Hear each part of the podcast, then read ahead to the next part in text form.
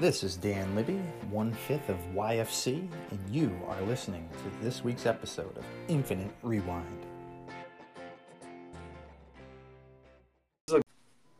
I mean, twenty bucks. I mean, twenty bucks is twenty bucks, but it's not like I, I'm not paying a hundred bucks though. to go see it. twenty dollars. Yeah, I mean, hopefully there's a speech, right? Not just him playing ball. he better. The speech- Maybe they sign like a jersey or something. yeah, Oh, that's Yeah. totally worth it. Dude, Tony and I will go. We'll just get drunk before we go, and then it'll just be great. Just watch Yeah. it, you know. Usually works out every time. they, they'd probably sell out an arena if Michael Jordan and Larry Bird had a one-on-one game at the Garden Oh. tomorrow. They definitely would sell out in a heartbeat. That shit would sell out. That shit would Yeah. sell out. Well, let me um let me open this up. You guys want to jump in? Yeah, Get man. it going. Let's do it. So, welcome everybody to um I don't know the number episode Episode that we're on. 13. Episode 13. I was in my head I was like episode 49. Um but yeah, man, that, welcome to episode 13, Infinite Rewind. Um I'm Dan Libby. I'm joined by my brethren, Mr. Benjamin Cabrera. Benjamin Uh, Bath. Oh, yeah.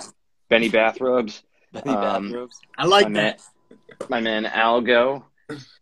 And um, we are also honored today with uh, Tony Figueroa's inaugural presence here at Infinite Rewind, jumping in for the first time. Um, right. As soon as he caught wind that we were reviewing a Simon and Garfunkel album, he just demanded his way onto the show. So there was no there was no denying Tony. Uh, there is no denying Tony when he really wants something, it's going to happen. So That's it. we are uh yeah so we reviewed um well this is the second segment of i'm sorry the second week of our folk segment we're reviewing um american folk genre uh with specific to the 1960s last week we reviewed bob dylan's uh fifth studio album Bringing it all. name, bringing it all back home. Yes, how could I forget? Uh, this is an iconic album in a lot of different ways. Um, for what type of uh, boundaries, un- unexplored boundaries, uh, up to that time. That you know, he just broke down a bunch of different walls and inspired a bunch of musicians from there on out of what you can do in folk rock and going in a more of a taking folk and pushing it forward into the to that rock movement that was happening at the time. Um, so this week we took a look at Simon and Garfunkel's first album, which was released in 1964.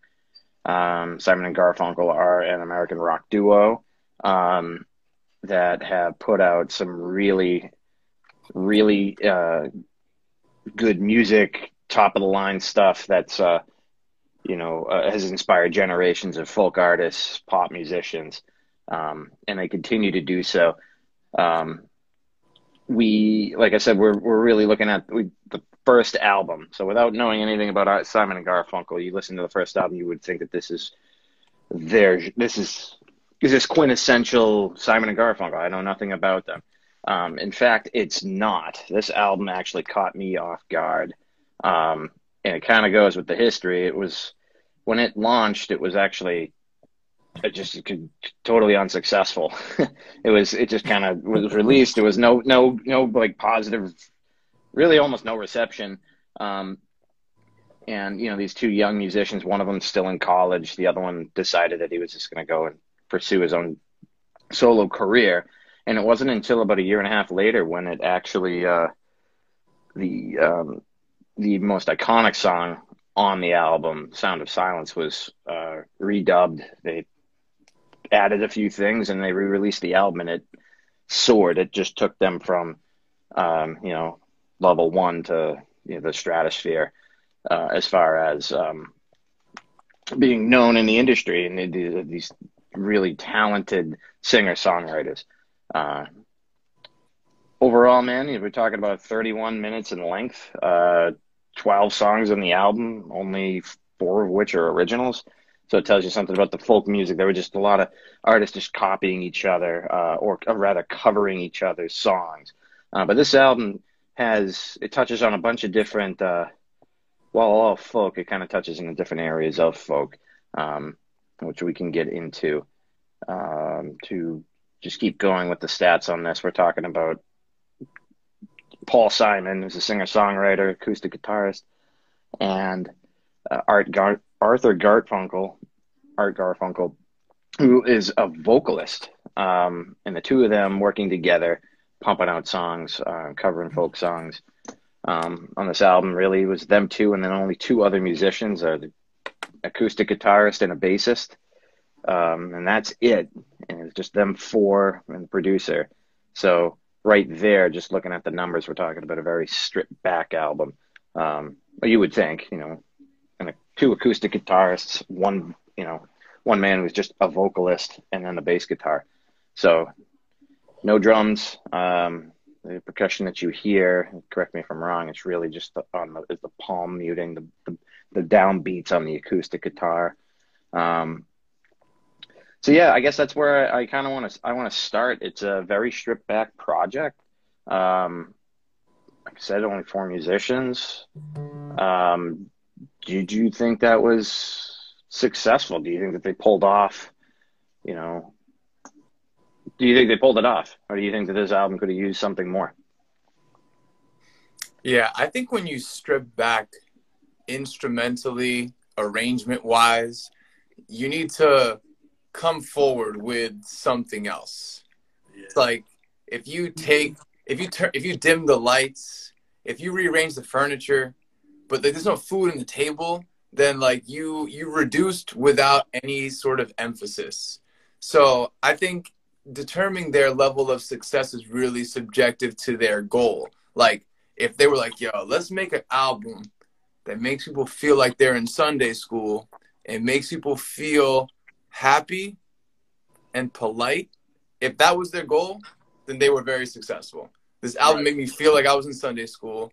It made me feel like I was sitting around a bunch of people doing like a very polite, kumbaya, Jesus loves you type of feel. So they were successful in that realm. So I think where this becomes subjective is is that what you want from this type of theme? Which to me the theme here is like very religious based and uh, very like trying to find a bigger purpose within a community, but also feeling isolated. And I feel like that's such a big theme, and they went very like thin and one dimensional with it. So um, I can go for another 45 minutes on that. But just to start off, um, I think the level of success depends on what their goal was. If their goal was to create something that was like Sunday school, happy, polite, then yes, they were successful. If they wanted to like shift the way people thought about religion and community and isolation, um, then my initial feeling is um, not successful. Yeah, I guess you know. Yeah, it really depends on for the genre of music, for folk music, for what the aesthetic of this genre. I think yes, they succeeded. Um, you know, and listening to this is definitely reminiscent of uh, the other John of the other albums that we listened to, and even I caught uh, what do you call it um, remnants of uh, Quill's uh, bands, Wooden Bones, mm. and you can hear the influence. But um, what I'm trying to get at is that yeah, for for the genre of uh, you know this realm of folk, I think they executed, and even though there's no percussion in it they certainly filled out the spectrum of sound. It's a very wide sound. Um, uh, very there's a lot of low ends, and I think they did a beautiful uh, job at combining uh, their harmonies, but also sprinkling it with the other elements to help it carry the song. Even though some of the songs were kind of boring and lackadaisical for me personally, but yeah, I'd say they executed for you know this realm of music. Yeah. Yeah. Uh, I think it was. Uh, I think it's definitely a guitar. as Their starting off point. Um, I feel like when you hear Paul Simon's guitar, it's definitely they're in the right generation. They're they're, they're in that folk generation, that protest songs. They're just trying to copy that Bob Dylan esque sound. And they, they, did a good job with that. Paul Simon plays a pretty solid uh, guitar.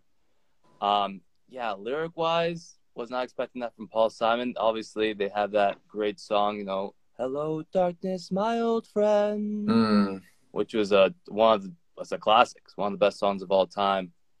But if you go down that list, you know, it's uh, you have "Go Tell It on the Mountain," and then you have uh, some ch- uh, church song on there. I just feel like this album was definitely what they. I feel like what they were aiming for is just to get out there, get their name out there, and uh, and see what some of their songs, uh, if they have, a, they have the potential of becoming a hit. And uh, yeah, no, I uh, I gave it a listen, and uh, that's what came out of it. You know, I love the guitar once again, but the the lyrics just wasn't wasn't the the Paul Simon that I knew and loved. So Yeah, uh, yeah, and, and going back to what Ben said, where, um, you know, where their focus wasn't the lyrics clearly in this album. There wasn't much that was really standing out that I was like, "Ooh, that's amazing." Mm. Especially because they were a, a step back with the lyrics. It's like there's still like that like gaping hole. You know, what is missing? There's something else that's that's not. And I wonder how much uh, better this would sound overall with some percussion in it. But um, their vocals, I give them credit, yo, because their vocals, uh, in terms. Oh, we lost you. Yeah, Raul, we lost you vocally somehow, some way. he can't hear us. He can't hear us. now he can. No, now he, he realizes something's up. Yeah. Oh, uh, No, pro PCS phone bill. He's, he's got to pay that.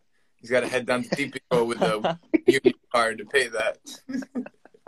but yeah, like, Um, picking up from Raul, he's definitely right about the vocals. Um, the harmonies are are amazing. I think uh, them together one of the best harmonic duos in uh in folk history. I think that's my opinion, but I think the harmonies is uh one of the innovators for uh, music like that. So it was great. yeah, I thought they were very sharp. Um, oh, he's gone. Um, uh, yeah, I think that. So a couple things. Um, one going back, uh, Ben. Yeah, I, I didn't feel Sunday school, but I felt like church camp, like church summer camp, and Mhm. like hanging out. And Paul Simon's one of the counselors, and he's just Yeah. playing the guitar. That's exactly how I, I was like. He's got the whistle know? with like the bright orange T-shirt and like staff on the back. Like he's he's ready to get the kids in the cabin jumping and pumping. Yeah, like it was. It, it's a lot of that, and I didn't. So it's it's funny. Like, um, I didn't pick up on a specific theme per se. I mean, it's thematic in that, like, yeah, there's some songs are, a lot of songs are religious songs, um, but I don't know if that was an angle. I almost feel more inclined to agree with Tony that they just like put out songs that they wanted to cover, um, and arrange. Like, there's a lot of the covers that they did, they arranged them, rearranged them the, the way that they wanted to, obviously. Uh, but it felt like they were just kind of putting something out there. And that's just my own feeling on it. Whether that's true or not, I didn't look that part up, but I just felt like they were just putting themselves on display by covering the, these eight songs and, you know, and also showing their, um, just how special Paul Simon's, uh, songwriting uh, is or can be. I think there's like glimpses on this song on this album. Um, in particular, I really like Bleecker Street. It's a very soft song. It's like an angelic Yeah, Uh, I enjoyed that song too. That voice. song. You know, the two of them just like really paired very well, hit the highs and lows, and just carried the song forward. And, and Paul Simon's guitar is just absolutely like it's delicate, it's gorgeous, and that's a captivating song, and it was very well done.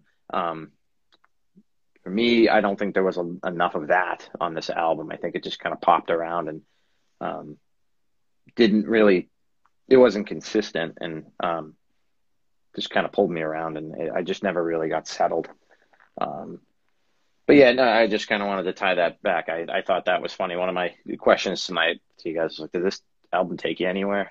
I mean, it's kind of leading you to say, yeah, I felt like I was at church or at CCD or, or something. and that's exactly how I, you know, I, I definitely, that's where it took me until you get to the sound of silence. And then that song has very, I love like the, the lyrics. Uh, it's a dark, mysterious story, and it just kind of takes you from like these different sequences um, out of the guy's head into a scene of ten thousand people. It just it has a. I thought it was really well done um, in the presentation too.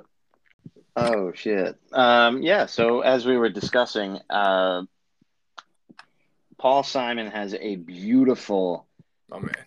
guitar uh, approach to the guitar, does he not? I mean, uh, we can just we don't have to get so specific on the instrumentation, but um, it is it is obviously that is aside from their vocalists that that is the the, the most prominent um, uh, instrument on the album, no, no, doubt. I mean, it's so stripped back that yeah, how can you ignore the fact that uh, the guitar is really what's driving everything along in this album? But um, but yeah, I I definitely think that he had um, you know I enjoyed the originals more than I did the the covers. I kind of could have in this album for sure could have done without the, some of the covers. Um, but yeah, I, I thought I was most impressed by their originals and their ability to just as a as a duo, just a it just for, takes the song to a different level when they are harmonizing uh, so well with each other. Uh, it just the song transcends. I think I, you see that you hear that on on Bleecker Street and you hear that on Sounds of Silence. It just really like it is. Uh, yeah, it just it, it transcends to it to a whole different level. Um, I don't. I mean, you compare that to Bob Dylan's album from last week. It's like it's just a t- totally different drink, right? It's just Bob wasn't harmonizing. Bob was just doing Bob.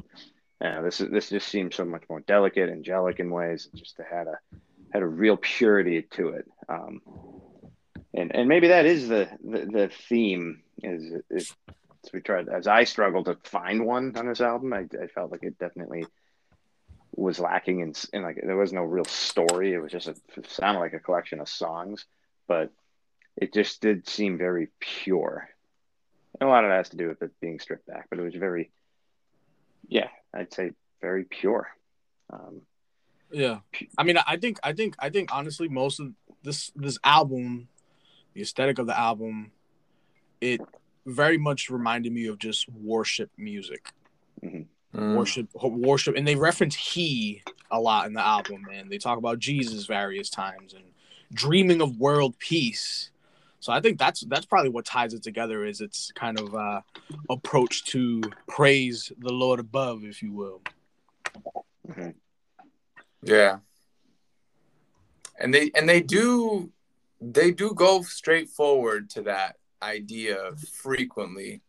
I think what really like grates me about the album is that it just doesn't go further than that. Like it's so superficial. It's just like praise Jesus and be good to your neighbor, but like the details behind that are so lacking. And I'm not necessarily on the idea of yo, they were really trying to like map out this is how you should praise Jesus. I don't think that was their goal. I don't, I don't think it was their right. goal to like let people know the details of how to, you know, show admiration for a higher spirit. I think they were going for like what y'all was earlier, like just to get on the map.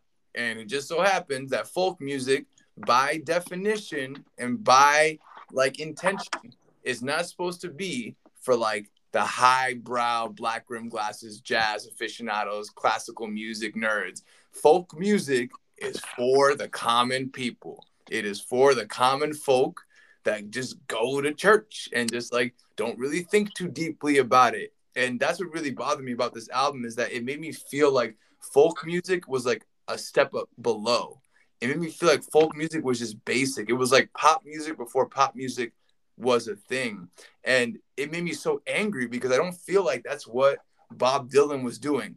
Yes, I get it. Bob Dylan's vocals are like nails on a chalkboard. And if you want to really consider Bob Dylan as a good comparison here, yes, it's not as pretty. Definitely.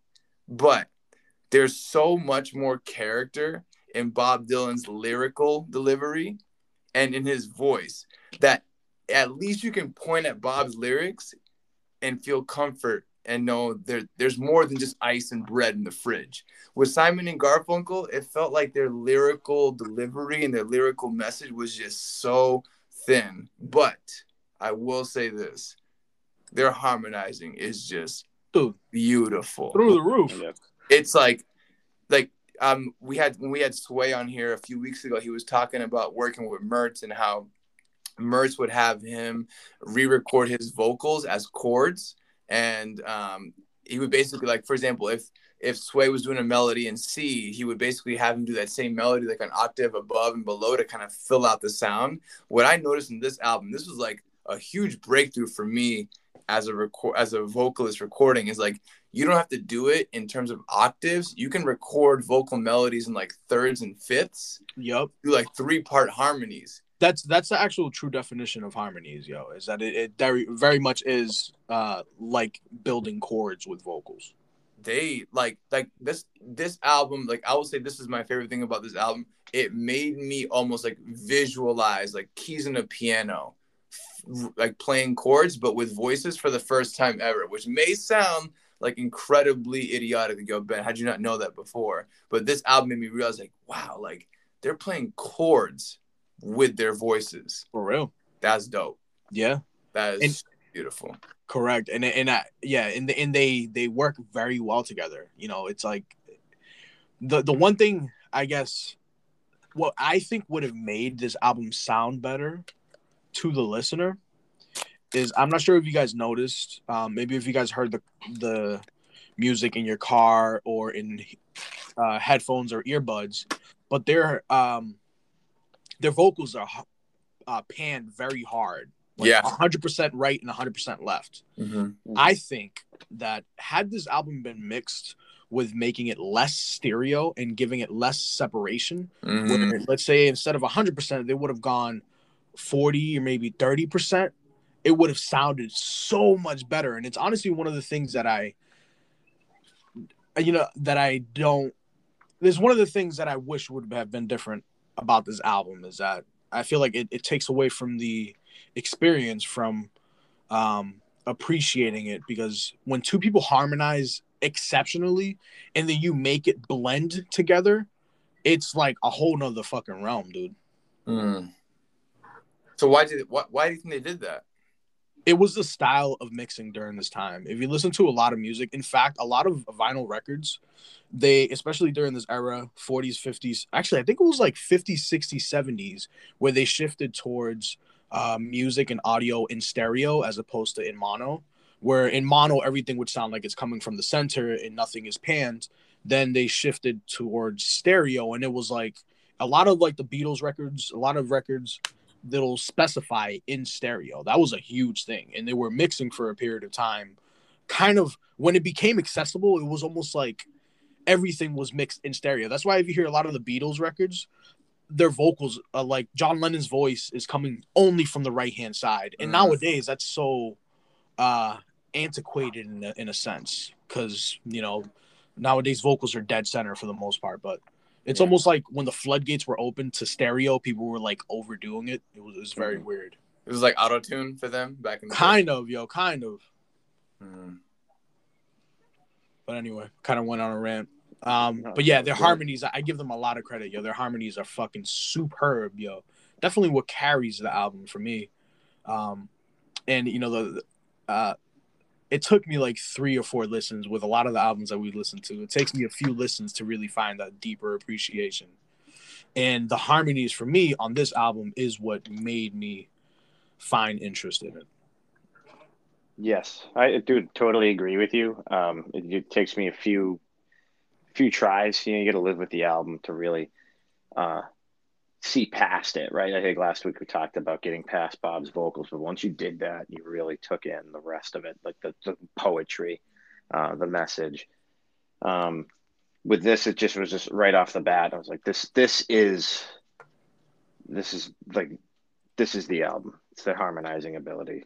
You know, it's just how I keep saying the word pure. It just seemed just so uh, honest, um, and it just yeah, it totally worked for me. And I sniffed that out right away. And then kind of going along with Ben's point, I yeah, I was disappointed because I right after that, I don't think it really, um, like I kind of it was like the first sip of a drink, and I'm like, dude, this is nice. Except, uh, yeah, all right. So more on that, but like to take the first sip, and it's like, okay, this is fresh, and then all of a sudden the flavor drops out, and it's just kind of like this flat soda. That's how I felt about this album. I, I felt, uh, I, I recognized instantly that um, the you know the harmonizing. It just something I I don't really pay close attention to, but it's just so obvious and so great uh, in this album. It's on full display.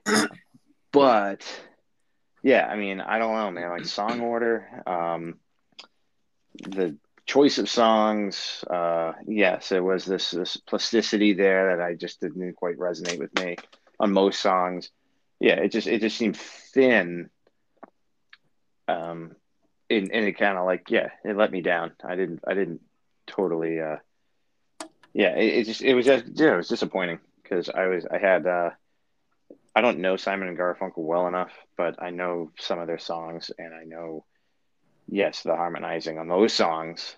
I, it just had me excited. I was like, let's just dig into it and just see where you know the roots, like where did it come from, what did they try? and I just was just to- totally unimpressed with the album as a whole. It, it took me in a direction I didn't expect to be taken, and I didn't really enjoy going in that direction. That said, yeah, man, there's plenty in here too that's that's, that's beautiful. That's that's clearly uh, impressive um, that you can't ignore. But um, so yeah, I, I, guess what else? What were some of the? Um, so we definitely know that, that we talked about that the harmonizing is a strength of this album, strength of the artist. What were some of the things that you would? Uh, I guess if you could identify one thing, what would what what would you change? I think Raul already uh, touched upon one, but what what I mean, we talk about it being stripped back. Do you think if this album had a backbone, a percussion on each or, or most songs, do you think it would have just you think it would have just uh, added value, or was this was this album just in design already, just like it is its own thing and it is kind of flat, and uh, it just no matter what we did, it wasn't going to change the trajectory of this album. I I think with this whole Simon and Garfunkel, you can tell that a lot of it was I I'm shooting a win, but I think a lot of it was Garfunkel uh, idea. You know, it's like if you look at the strong suits of Garfunkel compared to Paul Simon, if you look at Paul, Paul Simon when it comes to his solo albums, he puts a lot of everything. You know, more guitars, more drums, more more noise. When I say that, I mean like more instruments to fill it out. When they came with this band, you can tell that they were going off of Garfunkel's strengths because it's all vocals, harmonies, and I think it was more songs that was in the vocal range of Garfunkel as well. So when it came to Simon and Garfunkel, I think a lot of it, when it comes to Backbone, was more Garfunkel idea because I think while they're doing this, Paul Simon started growing as an individual artist and you could tell them separating with ideas and how different songs were coming from either Paul Simon or Garfunkel. You could tell right away who wrote it or something of that case. So uh, I think when it comes to Simon Garfunkel, I think what it comes when when I think of Backbone, I think Garfunkel was the the front man and had a lot of say in these albums and kind of deterred the the sound of which way this album, all the albums, what they were going through his strong suits. So Hmm. Yeah, I think when we want to examine backbone, when I think of art and I think of backbone, to me, creativity needs to be present in the backbone of whatever it is we are listening to or observing. You know, you look at a Basquiat painting, you think about the backbone, and the creativity is just like loud and in your face you think about whatever. Let's think of Michael Jordan jumping from the free throw line and the creativity there. There's the flair, there's a backbone of creativity in the flair. What really just upsets me about this album is the lack of a backbone. I feel this album is so polite. It like just wants to be in the house with all the other people. It doesn't want to be polarizing. It wants to be peaceful. Like it doesn't want to like disrupt a lot. And and what an al- a song that really to me is a great comparison to point out what I think this album is missing is the song Norwegian Wood by the Beatles on Rubber Soul. Now, listen to the Norwegian Wood. The first five seconds of that song sound exactly like a song that could fit onto this album. It's just guitar strumming, kind of like dusty and grainy and folky almost. But yo, five seconds into that song, you hear George Harrison on the sitar coming in and giving it that sauce.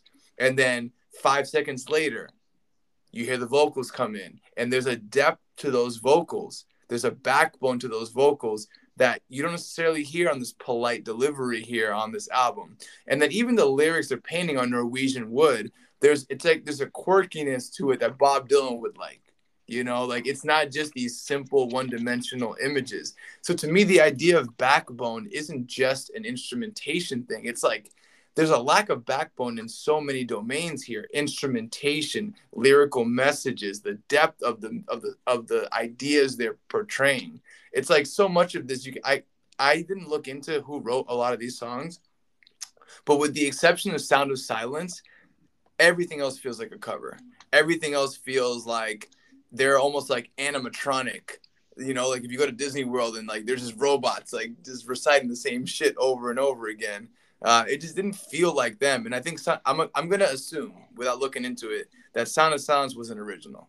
Is that right? it right? was correct. Paul Simon wrote it. In fact, um, to kind of take it a step further, proof of uh, this would have been better with a stronger backbone is uh, Libby sent out the text of uh, their re-rendition uh, Yeah. for the album "Sound," uh, "The Sound of Silence," and it does sound fucking dope, really better. dope. Way Yeah. better. So listening listening to that rendition is when it hit me like, yo, we should cover this song because the lyrics are fucking dope. I love the lyrics of the song.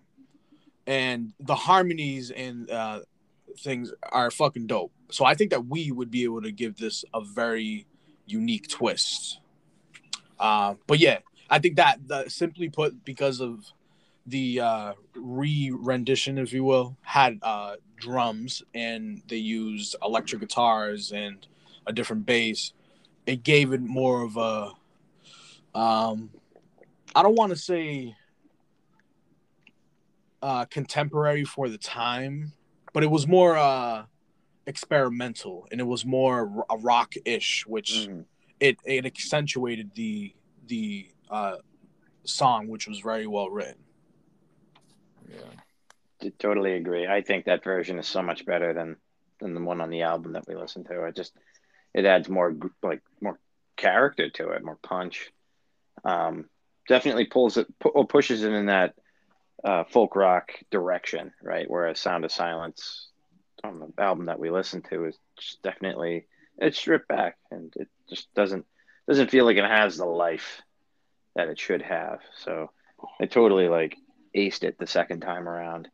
Um, and we're kind of, I, you know, I don't know if we tip the cap to Bob, tip your cap to Bob Dylan for breaking down that wall, pushing folk rock or folk into the, you know, just advancing folk rock as a genre. You know, um, it definitely, I think Raul used the word contemporary. It definitely sounds contemporary for that time. I, you know, I, just, yeah, it fit, it worked. I think it's a, yeah, I think that's what they needed. I think that's what if they had had had some, you know, percussion to some of these songs, it may have advanced this album. May have been an easier listen for me. Uh, and I appreciate acoustic music, man. I, I love just stripped back and you know, singer songwriter just going at it. It's like listening to Tony Fig.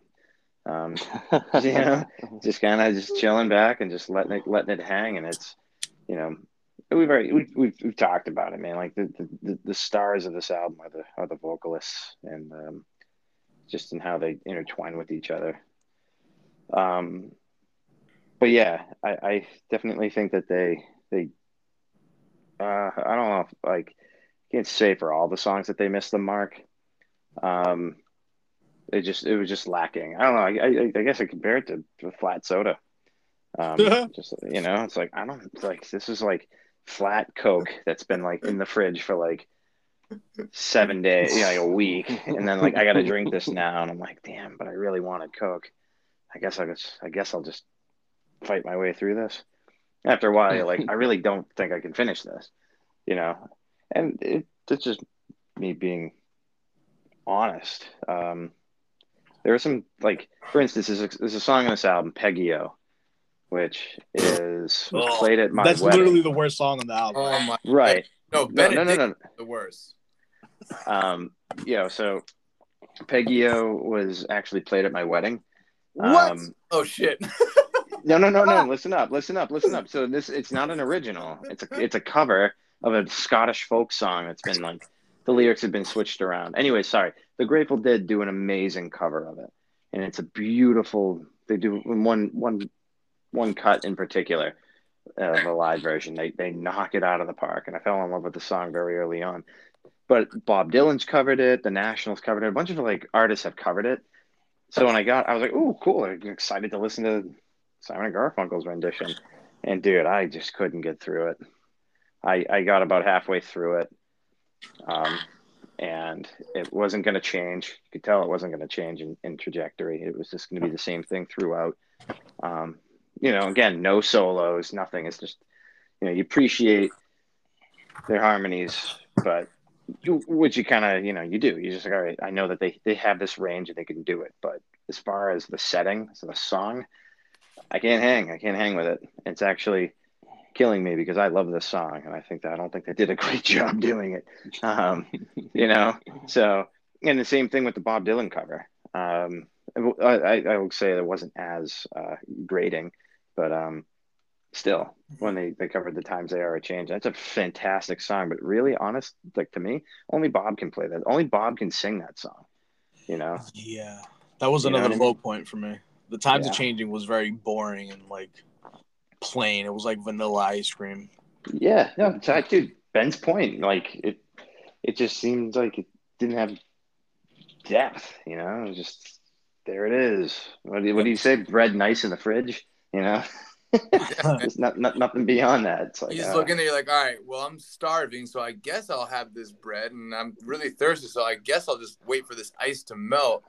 But you're not gonna really like be enthusiastic about an album like this like and and i think what what ultimately makes me the most upset about it is that i see the potential you know and i'm almost mm. upset that we picked this album because i i can guarantee you that whatever a&r heard them was like yo these guys are going to do some amazing music but this wasn't the amazing music like they have other albums like uh, bridge over troubled water um, and they have one one of their al- uh, bookends. That those are like Rolling Stone top 100 albums of all time. And I'm gonna assume, based off of what Tony was saying earlier, that Simon was like, "Yo, Art, yo, that's a good idea. Yo, can you write that down? Yo, and like fold that piece of paper and just throw it in the trash. Like, I, I, I, have, like, I know where we're going." because yo sound of silence like you put 10 sound of silences together yo you have a pristine album, vocally, thematically, yeah. lyrically. Yeah. All the all the harmonics would be on point. But yo, that's I'm I okay. Here's here's the wall that I'm hitting with folk, and I, and I want to know if y'all are in the same place. I feel like folk has this backbone of you know, we just cover each other's songs and we make them accessible. So we're not really concerned with intricacies and we're not necessarily concerned with originals. We just want to create songs that most people are going to know and that most people are going to sing to, which to me feels like pop music. It's like what I would think Katy Perry's formula is, or I don't know, like the worst Lady Gaga songs are. It's just like a formula for like accessibility. And I think going back to Libby's very first question, were they successful? And Raul, I think you answered it actually correctly now that I think about it. I'm sure this was a successful folk formula. I think I'm just finding that, you know, Bon Iver, Fleet Foxes, um, Bob Dylan, that's more of my style of folk. I want folk that is more experimental and like really like breaking down the walls of conformity. And I think that's the wall that I'm hitting with folk. Are you guys feeling like you are starting to develop a definition of what folk music is? And I'm interested to hear what you guys think folk music is at this point. Yeah, I, I got to agree with you on many of the points that you just said. Uh, definitely a, kind of a kind of a, a reshuffling of the deck, if you will, of songs. Um, and uh, overall, it seems to me like folk music is just very one to two dimensional. You know, it's not too intricate in terms of the instrumentation, not too intricate in terms of uh, the songwriting. Although Bob Dylan did have some pretty uh, dope songs. But yeah, that definitely seems to be the trend where it was uh everyone was following the wave, yo. I'm sure that's what it was, yeah. That and it's like it's Absolutely. nothing over nothing it's nothing over the top. You know, I, I don't think I've heard anything folk. There's not much folk music that we've listened to at least, uh, the, the albums that we've reviewed, these two, that makes me feel like, wow, this is like uh completely culture shifting, you know? Right. Yeah, I totally. Yeah, I agree. I think uh, it, it some there's something on the um, album cover that I learned about today. It's like uh, you know the album cover, Simon and Garfunkel, the name of the album, and then there's like a like a quick blurb that's from like the producer to the audience. It's just like an exciting new sound in folk, and it just seemed like it just to our points here. It's like yeah, this is just a continuation of the movement, you know, that they're just going to take these folk songs that they didn't write, cover them, and, you know, they're selling it to the, the folk crowd, which, you know, it could be the everyday man, it could be the, you know, the pious uh, blue collared worker that goes to church every Sunday. It also be the new hipster movement that's like tied to like Dylan. Um, but yeah, it just, it so obviously they were pandering to their you know to an audience that would enjoy that would eat this up um but yeah i guess i'm removed from that audience. I was expecting something more something with more depth something that was going to ooh and ah me. And yeah man I, it's definitely their vocals right? I mean i'm not going to say there wasn't anything on this album. That certainly was the the top thing for me but um yeah it just uh I'm, I guess I'm realizing it more in context, you know, um, trying to understand what folk is, you know, it's kind of an enigma to me. Is it just somebody playing an acoustic guitar and singing solo? Is that folk music? Is it what they're singing about? Um, Yeah. Or is it who is it? Who are they singing to? You know, I you know what is it? So still trying to figure that out. But after listening to Bob last week and then these guys, uh, I mean, they're definitely two different ends of it. Um, I feel like Bob is just more real, and these guys are just putting together, just covering songs that those in the folk environment know or are familiar with, and this would have, you know, fell on their ears, and it would have just been nice, pleasant music that you know that they're just used to or accustomed to. For me, I didn't like it; just didn't click with me from the beginning. It was, it was Yeah. just wasn't wasn't it um, and it was was you know flat soda i was disappointed Yeah. you know And it was Um, kind of country though. The the first song, the intro, was like very country. Yeah it was like it wanted to be a protest song but then it wasn't. It was like the ben used the word polite. It was like you know hey it's okay. Yeah you can tell the world. But okay thumbs up. You all love each other. I don't know. It was like as if they he was like a, they were afraid to like make a real statement. I don't know. Um, but that's that's also that's a cover. It's not them. So it's only so much you can do. But that's the exact point, man. Like you have an album to make a statement, but you choose to do it with a cover. It's like you're just you you, you have you have the the the fluorescent vest and you're just helping people cross the street. You're just being very polite about it. You're not actually like putting your fist down and being like, this is what needs to happen. And yo, say what you want about Bob Dylan's vocals, man, but I don't think his lyrics were compromised. No, dude, I actually appreciate Bob more after listen listening to Simon and Garfunkel. Dude, you got like a mellow, like, like not totally mellow, but a very let's just say one's sweet and the other one's I don't know, sour. I don't know. I think sour in a good way. If you like sour candy, man, then you fucking love Bob. You know, it's just like, yeah, it's just two totally different approaches. But like Bob just seemed so much more real. Yeah. Simon and Yeah. Garfunkel Simon and Garfunkel is like a glass of water and Bob Dylan's like bathtub gin. Like that your that your uncle made during the prohibition. Yeah, yeah, Yeah, totally. Yo, let me ask this one question. Uh, should be quick and easy, and maybe we can move into final thoughts. Um, is is the sound of silence unanimously everyone's favorite song on this album? Yes. Uh, yeah, it, it, yeah, Yeah. I really like Bleecker Street. Um, but the, this one, Sound of Silence, is it just no doubt. Dude, the Sound of Silence is a fantastic song, man. Yeah, momentous. Both I both re- yeah. renditions at that too. Yeah, they're both. I love them. Yeah. But that's what's so crazy. That's the thing about folk music. You know, when you look at Bob Dylan, you know, he told stories of protest because he was surrounded by that, and that's how he felt. He surrounded himself with people that are, that are speaking about protests, and a lot of his songs are about protests and about the people and all that. And I feel like when Simon and Garfunkel started off, they wanted to be this folk band, but I think they just wanted to sing songs for the people, but Mm. not with protests. You know, I feel like they were just making songs like Sound of Silence. It talks is a very deep song, but doesn't have to deal with protest, but it does talk about usually how people feel, and I feel like people can relate to it. And I feel like what- what folk really does is, is people relating to the music, you know. And of course, folk back then is a lot different than folk now. You know, the music changes every every so often. So, um, yeah. that's how I feel about folk.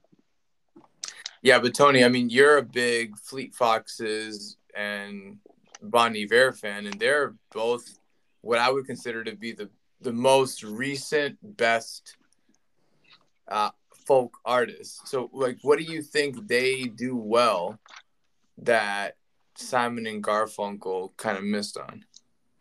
Well, I wouldn't consider Bon Iver folk. I'll consider more of him of an acoustic act.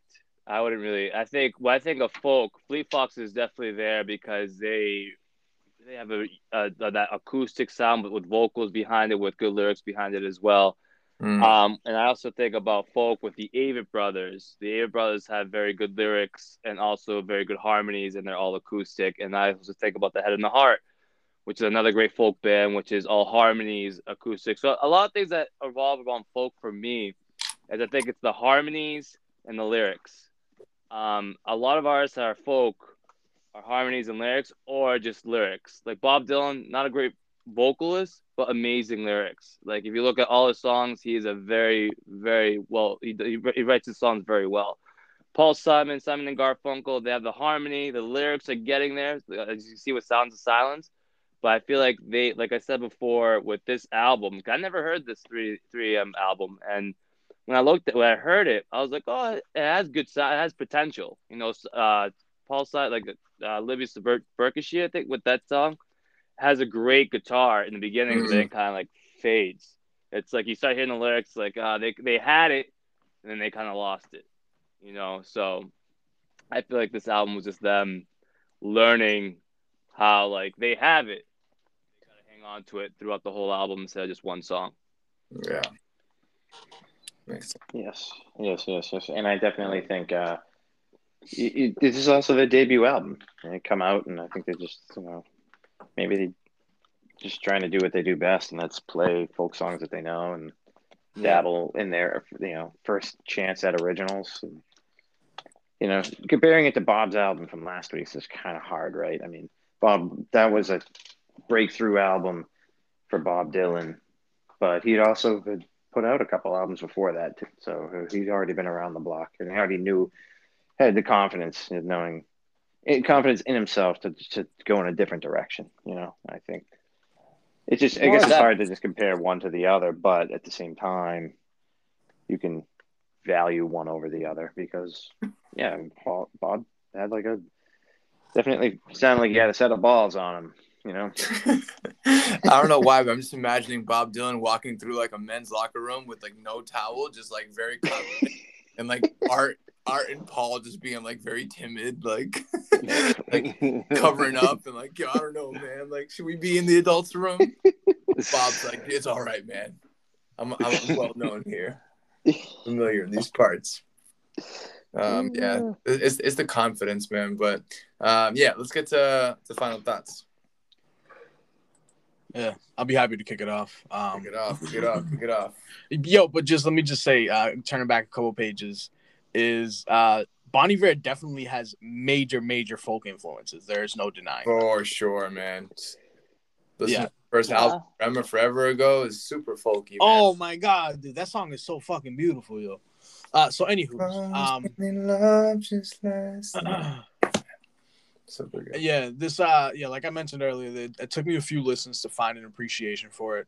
Once I got past its stripped back, kind of single dimensional, uh, you know, characteristics, I gravitated towards the vocals heavily and listening to the music in other mediums. For example, initially the first couple listens I listened to it in my studio room through these speakers, and it didn't sound as good as it did in the car. In the car, for some reason, it gave it a, it just sounded much better. At least the mix. And maybe it's because my speakers here are not far wide enough. Anyways, um, secondly, I wish I could have mixed this album. If I could if I could mix this album myself, I feel like I would have a fucking grand time um, between making the subtle adjustments that I would appreciate, such as panning the vocals a little more centered, but also adding percussion. Some of these songs, man, if if they simply had a percussion and a groovier bass, I think we would all appreciate this on a whole higher level. But then again, that's not necessarily folk music. Um, so uh, yeah, I take away points in its uh, lack of complexity. I take away points in its lack of depth in lyrics and concepts. Um, few listeners to really find an appreciation. I'm gonna say this is a solid six for me, yo. Because there are some things, there are many things that I do enjoy about this album.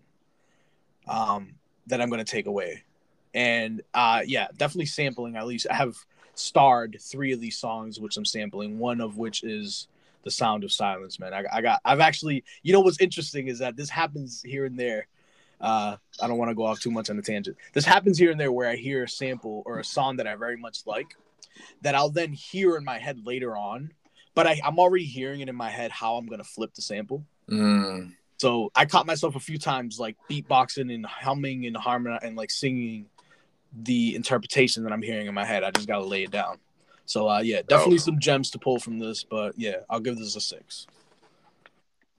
Oh, it's hot, man. It's hot. Um, I'm gonna come right out and say that this is a solid four.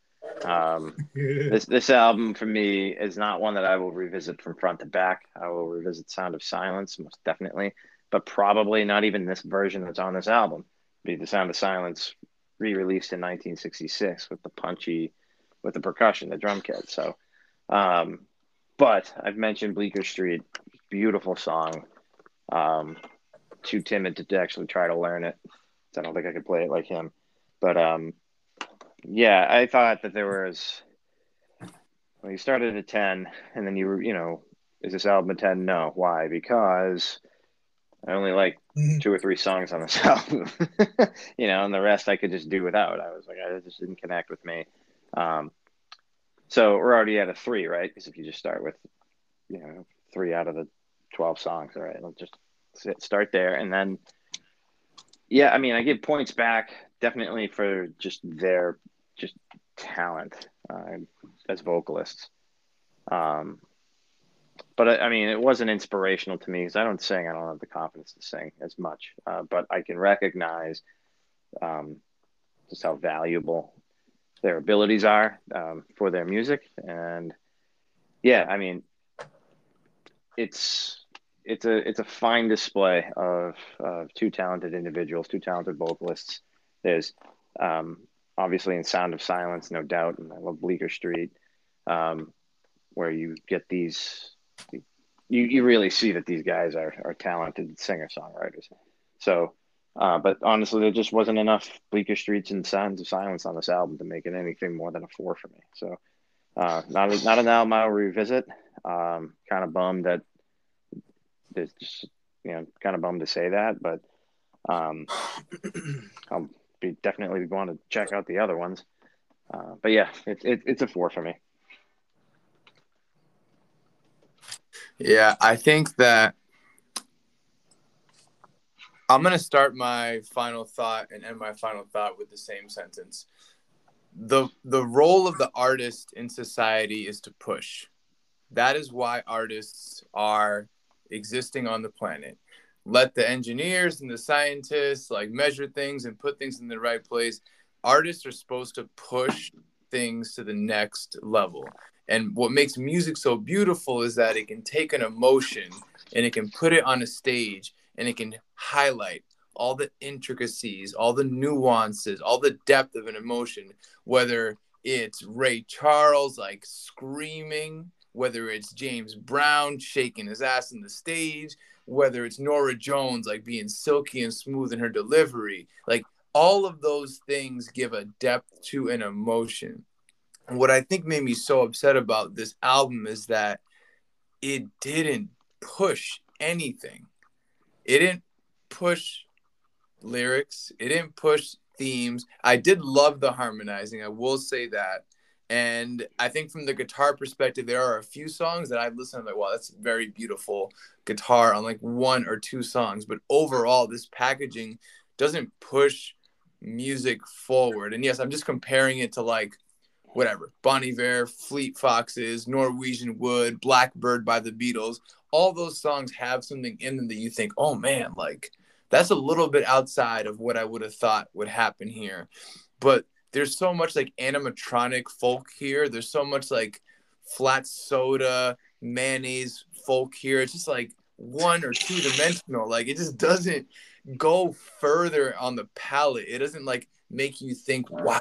It doesn't give you this sense of like, man, these people are like real people, like with depth. And the reason I don't like that is because I don't think folk music needs to be basic. I don't think folk music needs to be simple. Like there is folk music with depth, lyrically, instrumentally, chord changes wise. And I think Paul Simon might listen to this album and be like, yeah, I know it was kind of basic, but like listen to my new stuff. Like, because I think Paul Simon after this, and the song I'm thinking about, he has a song called uh, 50 Ways to uh, Leave Your Lover. That song has like incredibly beautiful chord changes in it. So I, I think in retrospect, looking at this album, like it's just so basic to me, man. It is so simple. It's so cookie cutter. It, it makes me kind of not like folk but I think it's more about me recognizing like this is in my in Ben's head, this is folk bottom. So like, you know, this rock bottom, this is my folk bottom. To me, this is like a two out of ten album. Wow. I think so much better than this. Um, I don't ever want to listen to anything on this album besides Sound of Silence ever again. This is a two out of ten for me.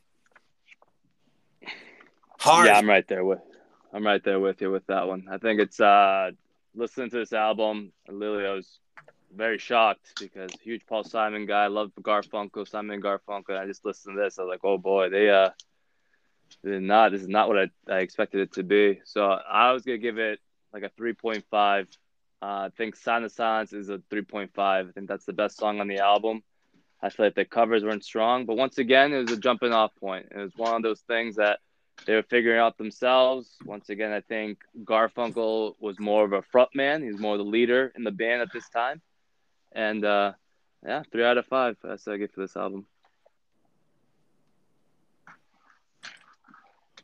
So three out of five. That makes it. Uh, I meant three point five out of ten. Sorry, three point five. Okay, okay. All right, yeah, I was like, it's like an eight. Okay, all right. oh man, so many uh, dying right now. Yeah. um, wait, three out of five? No, I would make it a six, wouldn't it? I'm doing math. Oh, right? please stop doing math on our podcast. Please. Okay. No yeah, more sorry. math. I can't handle it. This is too much for me. Um, all right. Well, uh, well, this was great. I'm glad we uh, we explored this album. That was a, it was a challenge, and it's always fun to uh, unpack uh, challenges. So um, Raul, what you got for for the final week of our folk segment? Yeah, man. I will. I will also just add, uh, kind of to close the casket, is that I enjoyed this album so much more than Bob Dylan's. I was gonna ask you that, even though I knew immediately as soon as you were like, the harmonics were great. I'm like, yeah, he loved this way more. oh my god! could was, you could you work to this? Yes, I could very much. Yeah. It was pleasant to the ears as opposed to you know nails to a chalkboard. But anyways, so um, I also just want to throw out there that my original pick uh, for next week's review, I forgot. so uh, this was this next this one that we're actually going with was my second choice. Um, and... Yeah, hold on, hold on, hold on. Stop traffic. You had an album that you were going to suggest to us but even right now, you don't remember. I don't. I don't remember it. And you know what? You know what's fucked up is that I listened. I skimmed through a couple of the songs because I wanted to choose something that was going to be pleasing to the ears. You know what I mean? And I, I was, you know, you know, I may have had some edibles recently as I was perusing, so it happens, bro. Um, oh, when the when the henny hits the system, son. Yo, basically. So the album we're gonna be listening to is uh, an album by uh, Adam, or excuse me, Van Morrison, Astral Weeks. Nice. Yeah, uh, released in '68. This came right after his smash hit "Brown Eyed Girl." Uh, and there's uh, a bunch, uh, looking at the list of the instruments on it. It's very decorated: sax, strings, double bass, percussion, all that jazz. Um, well, not jazz, all that folk, if you will. uh, but you know, it has you know some rock and jazz influences. So uh, yeah, Astral Weeks by Van Morrison. Exciting. Awesome. I'm excited. I've always he's he's someone that I've always wanted to listen to, but never felt like that I had the right introduction. You know, when like you go to the party, it's like, yo, who's that girl? It's like, God, you better get someone to introduce you. Like, that's how I've always felt that way about Van Morrison. Like, who is this guy? Like, I just don't like how how do I even approach this dude? I don't even I don't know nothing about him, but yeah, I'm excited. It should be cool. Yeah, man. Yeah. Well, gentlemen, um, it's been fantastic. Um, this conversation was great. I'm glad we explored this album. Um, yeah, I'm very eager to get on to the next, to our, our last week of, of folk music. I don't know where we're taking it from there, but uh, Mm. audience, stay stay tuned. Um, yeah, guys, uh, it's been a pleasure um, hanging out with you on this this fine Sunday evening. Tony, thank you for joining us. Yo, shout outs to Thank- Tony. Thank you for having aka me. Figgies for you, aka Tony Seven.